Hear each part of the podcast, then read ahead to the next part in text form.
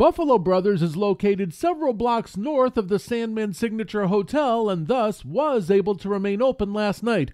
Owner Jon Bonnell says, as a token of his appreciation, he offered to pick up the tab for any first responder who showed up last night in need of a hot meal. Customers kept offering to pick up tabs, and they were already free anyway, so we sent quite a few home with dinner and fed a few while they were there. You could tell everybody was exhausted. Bonnell's other restaurant in the area, Waters Restaurant, was closed last night as it usually is on a Monday night, but since it too was blocks from the explosion site, it will be open regular hours today.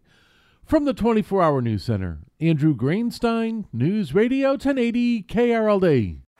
Baseball is in full swing. NBA playoffs are heating up, and your NFL team is gearing up for training camp. Listen to the latest on the teams you love here on the Audacy app. The biggest sports radio stations in the country, providing unrivaled local coverage of their teams, all in one place.